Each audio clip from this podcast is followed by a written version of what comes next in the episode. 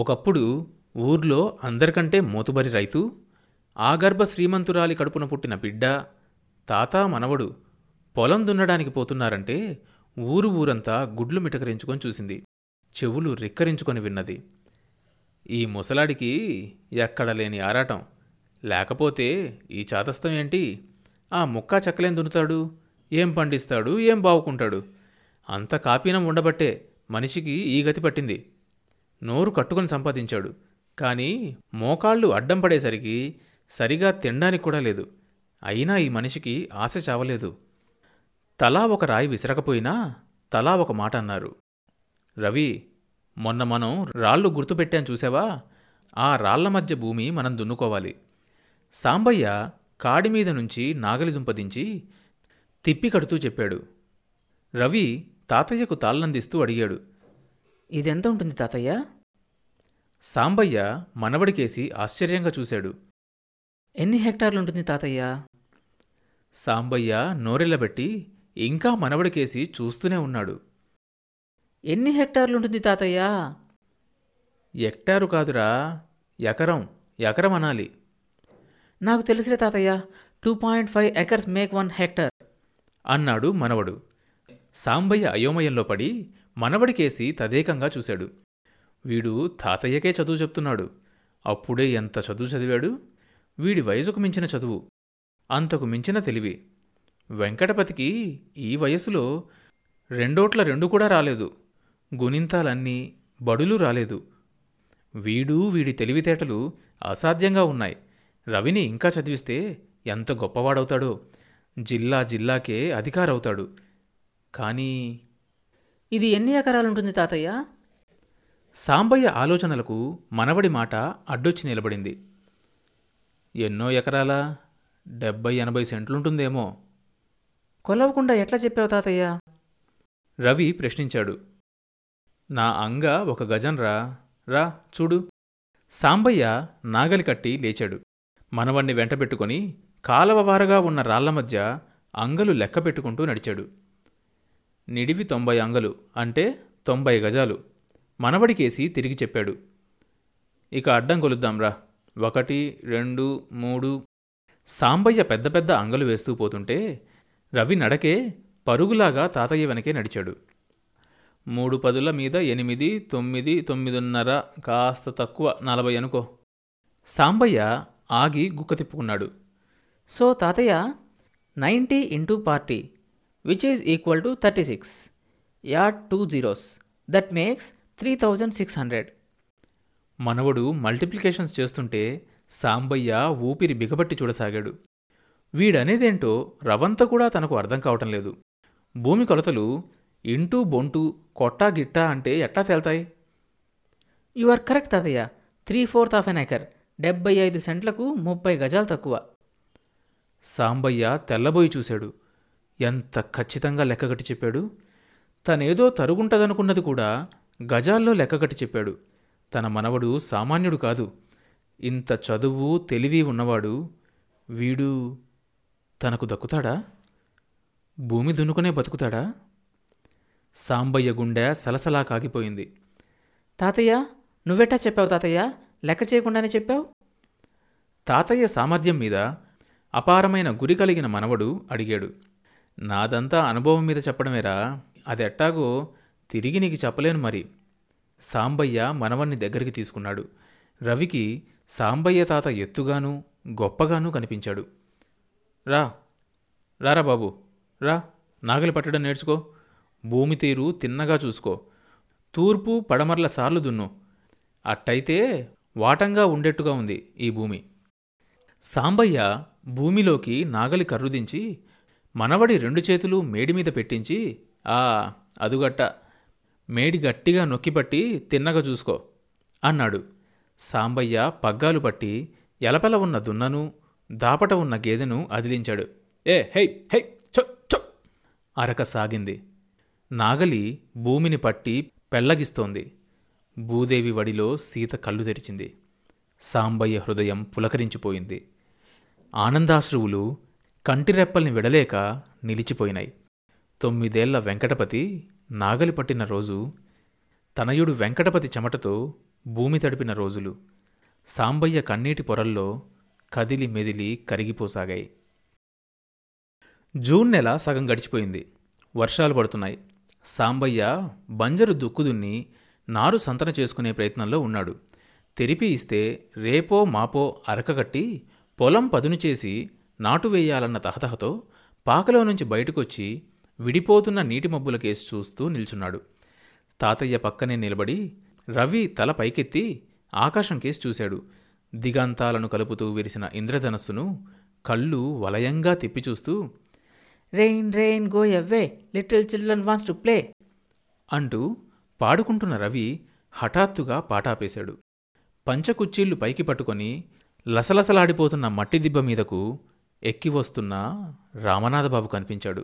బాబాయ్ బాబాయ్ ఎలుగెత్తి పిలుస్తూ ఎదురు పరిగెత్తుకెళ్ళాడు రవి. రవిని దగ్గరగా చూసిన రామనాథబాబు ముఖంలో విషాద ఛాయలు అలుముకున్నాయి. వీడా వరూధిని కొడుకు రవి? మీటితే పాలుగారే ఆ బుగ్గలేవి? ఆ చిలిపి కళ్ళల్లో అల్లరేది? ఎప్పుడూ నిండుగా జమీందారు బిడ్డలా డ్రెస్ వేసుకునే రవి ఈ చాలీ చాలని మురికిబట్టల్లో ఉన్నాడా? బాబాయ్ రవిబాబు. రామనాథబాబు కంఠం వణికింది. మీ తాతయ్య ఎక్కడ బాబు?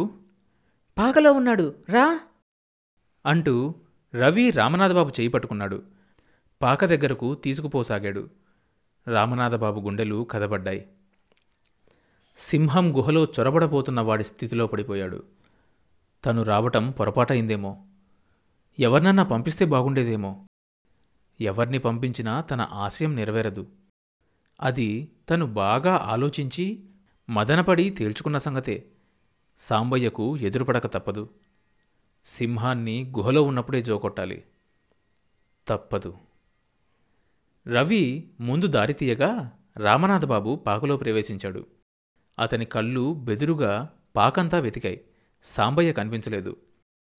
తాతయ్య పాక వెనక పందిరి కింద ఉన్నాడేమో, పిలుచుకొనొస్తా, నువ్విక్కడే కూర్చో బాబాయ్ అంటూ రవి తాతయ్య నులక మంచం వాల్చాడు. రామనాథబాబు మనసు తెగిన నులకతాళ్ల కుక్కి మంచంలా అయిపోయింది. వీడు అప్పుడే ఎంత మర్యాద మన్ననా నేర్చుకున్నాడు. పిలుపులో ఎంత ఆప్యాయత ఉంది. వరూధిని కొడుకు ఈ పూరిపాకలో ఉంటున్నాడా? ఈ నులక మంచం వాడి పడక. తాతయ్యను వెతుక్కుంటూ రవి పాక వెనక్కొచ్చాడు. పొట్లతీగ పందిరి కింద కూర్చొని పొట్ల పిందెలకు రాళ్ళు కడుతూ కనిపించాడు సాంబయ్య. తాతయ్య తాతయ్య ఉద్వేగంతో పందిరి కిందకు పరిగెత్తుకొచ్చాడు రవి. రాయి కట్టిన తాడు పొట్ల పిందకు ముడివేసి పొట్లకాయ సర్దుతూ రవి ఎక్కడికి పోయావురా? ఇంకో 4 రాళ్ళు ఎరుకోనరా. ఈ 4 పిందెలకు కూడా కట్టేస్తే పనైపోతుంది. పళ్ళసందున గోగునారా పట్టుకునన్నాడు సాంబయ్య. బాబాయ్ బాబాయ్ వచ్చాడు తాతయ్య. రవిలో ఉత్సాహం పరుగులు తీసింది. బాబాయా? పళ్ళసందున ఉన్న గోగునారతాలు తీసి భుజం మీద వేసుకున్నాడు సాంబయ్య. నాకున్నదొక్కడే కొడుకు, వాడే లేడనుకుంటే నీకు బాబాయ్ ఎక్కడి నుంచి వచ్చాడ్రా అనుకుంటూ సాంబయ్య మనవడికేసి చూశాడు. నువ్వు రా తాతయ్య తొందరగా. సాంబయ్య చెయ్యి పట్టుకుని పాకలోకి లాక్కుపోయాడు మనవడు. నమస్కారమండి. రామనాథబాబు నిలబడే ఉన్నాడు. సాంబయ్య కళ్ళు చిట్లించి నొసలు ముడిచి చూశాడు. ఎవర్రా రవి ఈనా? నేను రామనాథబాబును. రామనాథబాబు గొంతులో నుంచి వచ్చిన ఆ మాట నూతిలో నుంచి వచ్చినట్లుంది. రామనాథబాబా. సాంబయ్య కొయ్యబారిపోయాడు. కొద్ది క్షణాలు ఎవ్వరూ మాట్లాడలేదు. రవి అశాంతిగా ఆదుర్దాగా రామనాథబాబును సాంబయ్యను మార్చి మార్చి చూడసాగాడు. ఏం వచ్చావు? సాంబయ్య కంఠం కఠినంగా ఉంది. రామనాథబాబు ఉలిక్కిపడ్డాడు. మళ్ళీ మౌనంగా నిలబడ్డాడు. ఇంకా నా దగ్గరేముందని? సాంబయ్య గొంతు మెత్తబడిపోయింది. రవిబాబును తీసుకెళ్దామని వచ్చాను. బాబు స్కూలు ఎల్లుండి తెరుస్తారు. స్కూలు తెరిచే రోజుకు తప్పకుండా హాజరవ్వాలి. సాంబయ్య కళ్ళకు చీకట్లు కమ్మాయి. ఆ చీకట్లో తోకచుక్కలు కనిపించాయి. రవి నావాడు, నా మనవడు. అందుకే మిమ్మల్ని అడుగుతున్నాను. వాడి భవిష్యత్తును గురించి ఆలోచించి ఒక నిర్ణయానికి రావాల్సింది కూడా మీరే. మీ మనవడి చదువు పాడవకుండా చూడాల్సింది కూడా మీరే కదా. సాంబయ్య సందిగ్ధంలో పడ్డాడు. ఏం పెట్టి చదువుకుంటాడు? ఉన్నదంతా మీరంతా కలిసి నాశనం చేసేశారుగా. అది నా ఒక్కడి తప్పు కాదు. అయిందేదో అయిపోయింది. మీ మనవడిని చదివించే పూచీ నాది. ఆ భారం నీకెందుకయ్యా? నీరసంగా అన్నాడు సాంబయ్య. భారం కాదు, అది నా బాధ్యత. నా మనవడికి చందా ఇచ్చి చదివిస్తానంటావు, అంతేనా? ఎత్తిపడుపుగా అన్నాడు సాంబయ్య. దాన ధర్మాలు చేయడానికి రాలేదు, నా రుణం తీర్చుకోవడానికి వచ్చాను. నువ్వు 1000 జన్మలెత్తినా నీ రుణం తీర్చలేవు. 100 బళ్ళు కట్టించినా 1000 మందికి చదువు చెప్పించినా నీ రుణం తీరేది కాదు. నా బిడ్డను నాకు దూరం చేశావు, నా భూమిని పొరల పాలు చేశావు, పచ్చని సంసారంలో చిచ్చు పెట్టావు, నిండు దీపాన్ని ఆర్పేశావు. లక్ష దేవుళ్లకు పూజ చేసినా కోటి దేవతలకు మొక్కినా నీ రుణం తీరేది కాదు. రౌరవాది నరకాలు అనుభవించినా నీ పాపం తీరేది కాదు. జన్మకి ఈ పాపం నిన్ను కట్టి కుడుపుతుంది. పో, ఇక వెళ్ళు, నా కళ్ళ ముందు నుంచి పో. సాంబయ్య కళ్ళు జ్యోతుల్లా మండిపోతున్నాయి. గుండెల్లో అగ్నిజ్వాలలు లేచాయి. ఎన్నో ఏళ్లగా గూడు కట్టుకున్న బాధ కరిగి పొగలు షగలు చిమ్మింది. అణువణువు దహించి వేసింది. మనిషి ఉద్రేకంతో వణికిపోతున్నాడు. ఆ స్థితిలో తాతయ్యను చూసిన రవిగుండెలు అవిసిపోయినాయి. ఏవో తెలియని భయాలు పసిహృదయాన్ని చుట్టివేశాయి. తర్వాత భాగం వచ్చే ఎపిసోడ్లో వినొచ్చు. ఈ షో అన్ని మేజర్ పాడ్కాస్ట్ ప్లాట్ఫామ్స్లో వినొచ్చు. కొత్త ఎపిసోడ్ రిలీజ్ అయినప్పుడు మీకు తెలియడం కోసం సబ్స్క్రైబ్ చేసుకొని నోటిఫికేషన్ టర్న్ ఆన్ చేసుకోండి.